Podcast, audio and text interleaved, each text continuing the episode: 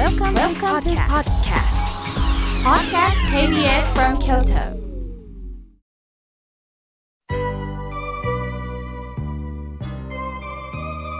さあここからはたくさんのメッセージをいただきましたので順に紹介させていただきますまずはじめにおはがきをいただきました大阪より、えー、赤井さん、ありがとうございます。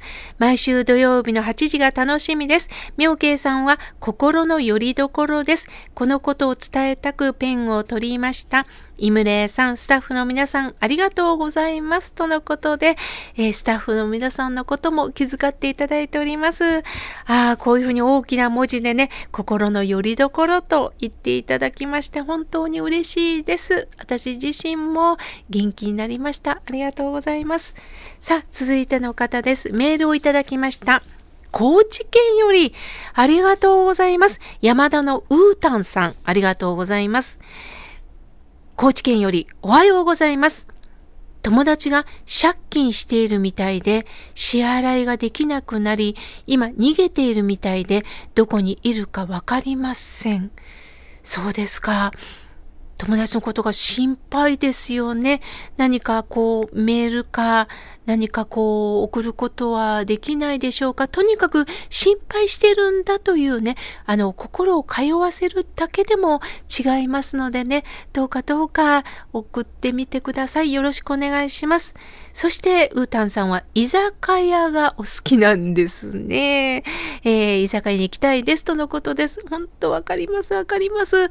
あの、疲れた時ね、あの、直接家に帰ったらいいんですけどね、ほよほよほよっとこう寄りたくなるんですよね。あの、私も正直言って、あの、お酒は飲みますので、でもなかなかこう一人で入る勇気がないんですけれども、ちょっと今度行ってみようかなと思います。ありがとうございます。さあ、続いての方です。えー、大輝さん、ありがとうございます。妙慶さん、お久しぶりです。急に寒くなりました。妙慶さん、母が妙慶さんはこの頃大変らしいと言っておりましたが、大丈夫でしょうか？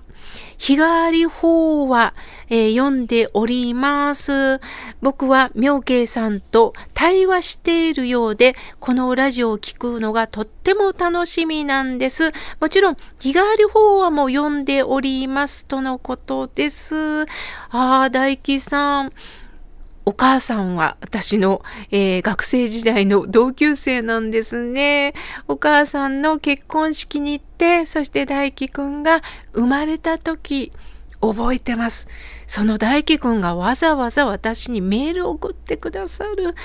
ああ、不思議だなと思います。年を重ねたんだなとも思いますけども、まさか友人の子供さんがこうして妙慶さんとラジオにメールを送ってくれるって、ああ、不思議な出会いだなと思っております。またお母さんにもね、あの、メールしますね。ありがとうございます。さあ、続いての方です。おんちゃんさん、ありがとうございます。新潟からありがとうございます。いつもメールしたいと思いながら、多くのお便りが来ているんではないかと思って、えー、メールをしました。妙慶さん、よく皆さんにファミリーと言ってくださいます。それがとっても嬉しいです。私は離婚して今一人暮らしです。このラジオを聞き出して寂しくなくなりました。不思議です。このラジオでつながってます。妙慶さん大好きです。とのことです。ありがとうございます。こんなあったかい言葉をね、あの、投げかけてくださって本当に嬉しいです。寂しくなくなった。本当そうですよね。本当だったらね、誰かと一緒に暮らして、ただいまって帰ったらお帰りなさいって言ってももらいたいですよね。今まで誰かと過ごしていたおんちゃんさんが今一人になられたということ。でもね、仏さんはあなたは一人であっても一人ではありませんと教えてくださいます。必ずあなたの足元にポカーンとあったかいものがあるんですよ。それを感じ取ってくださいと教えてくださいます。またこのラジオでつながってると言ってくださって本当に嬉しいです。これからもよろしくお願いいたします。さあ、続いての方です。えー、ラジオネームが書いておりません。あ、匿名希望と書かれております。毎回ラジオを拝聴させていただいております。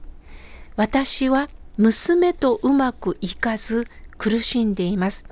昨日も娘からきつい言葉の LINE が届き、一睡もできませんでした。だから起きて妙慶さんのポッドキャストを聞いて過ごしています。何をしても誤解されたままで、娘は貝のように閉ざしています。何か私に背中を押してくださいとのことです。人間はね、暴力の中でも無視という暴力があるんです。これは精神的な暴力と言われています。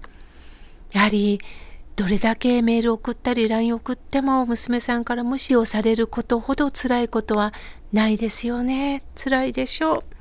その中でこのね仏教の中でこう口の方っていうのがあるんです。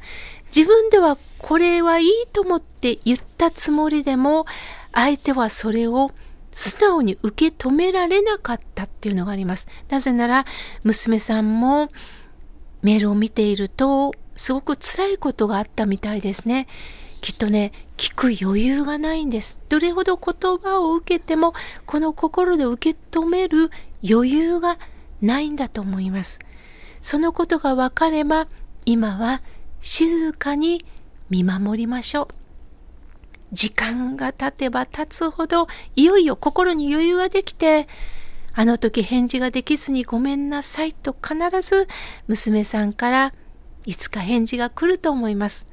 その時が来るまでどうかどうか待つ心を持って時間をかけて過ごしてほしいなと思います。いつかお嬢さんにこのあなたの心が届きますように念じております。さあ続いての方です。えー男性より、えー、シーノさん、ありがとうございます。妙慶さん、以前、助け合いについて、丁重なお返事をいただきましてありがとうございます。妙慶さんのラジオを聞くのがとっても楽しみです。実は展示図書館に妙慶さんの本が展示本でありました。何冊か読ませていただいております。展示ということで文字が直接読めないということなんですね。私の本が展示になってるとは私は知りませんでした。そうなんですか。この展示にしてくれた方がいるということなんですね。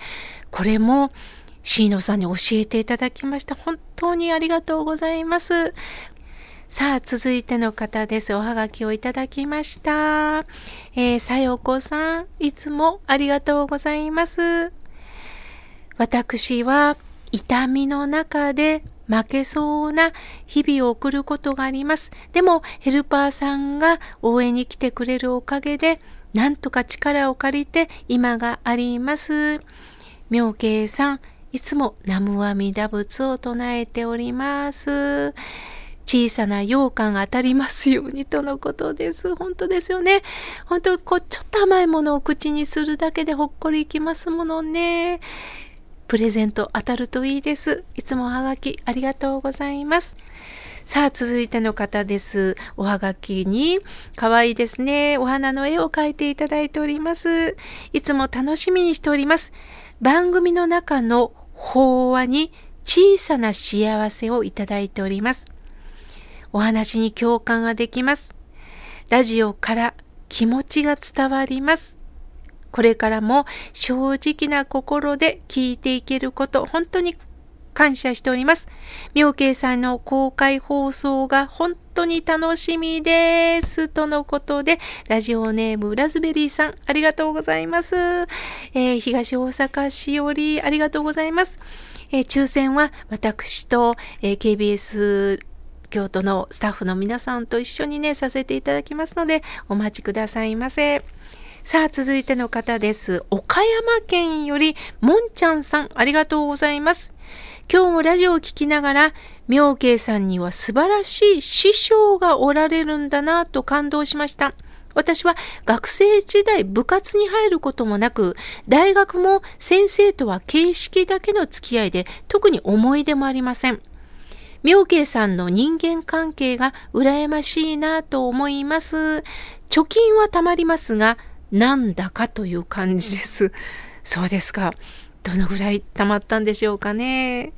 確かにそうですね。お金はもちろん生活をする中でも大切です。もちろん貯めていかなければいけません。しかし、どれだけ貯金があっても心が満たされないと人間は生きがいって感じられないんですよね。私は師匠との出会いが宝だと思います。なぜかというと、やはり言葉を届けてくださった、言葉を残してくださった、これが私の宝物だと思っています。また、直接会えませんが、まあ、親鸞上人という方も私の師匠だと思ってます。あの、親鸞さんはね、弟子は取りませんっておっしゃったんですけども、私にとっての、やはり言葉を時代を超えて伝えてくださった方だと思ってます。お金を残してくださることも感謝なんですが、言葉を残してくださったのもこれは財産だと思っています。ですから、もんちゃんさん、えー、学生時代の師匠に出会えなかったかもしれませんが、今40代なんですよね。若いです。これからあなたが出会っていける師匠をどうか探していただけたらと思います。ありがとうございます。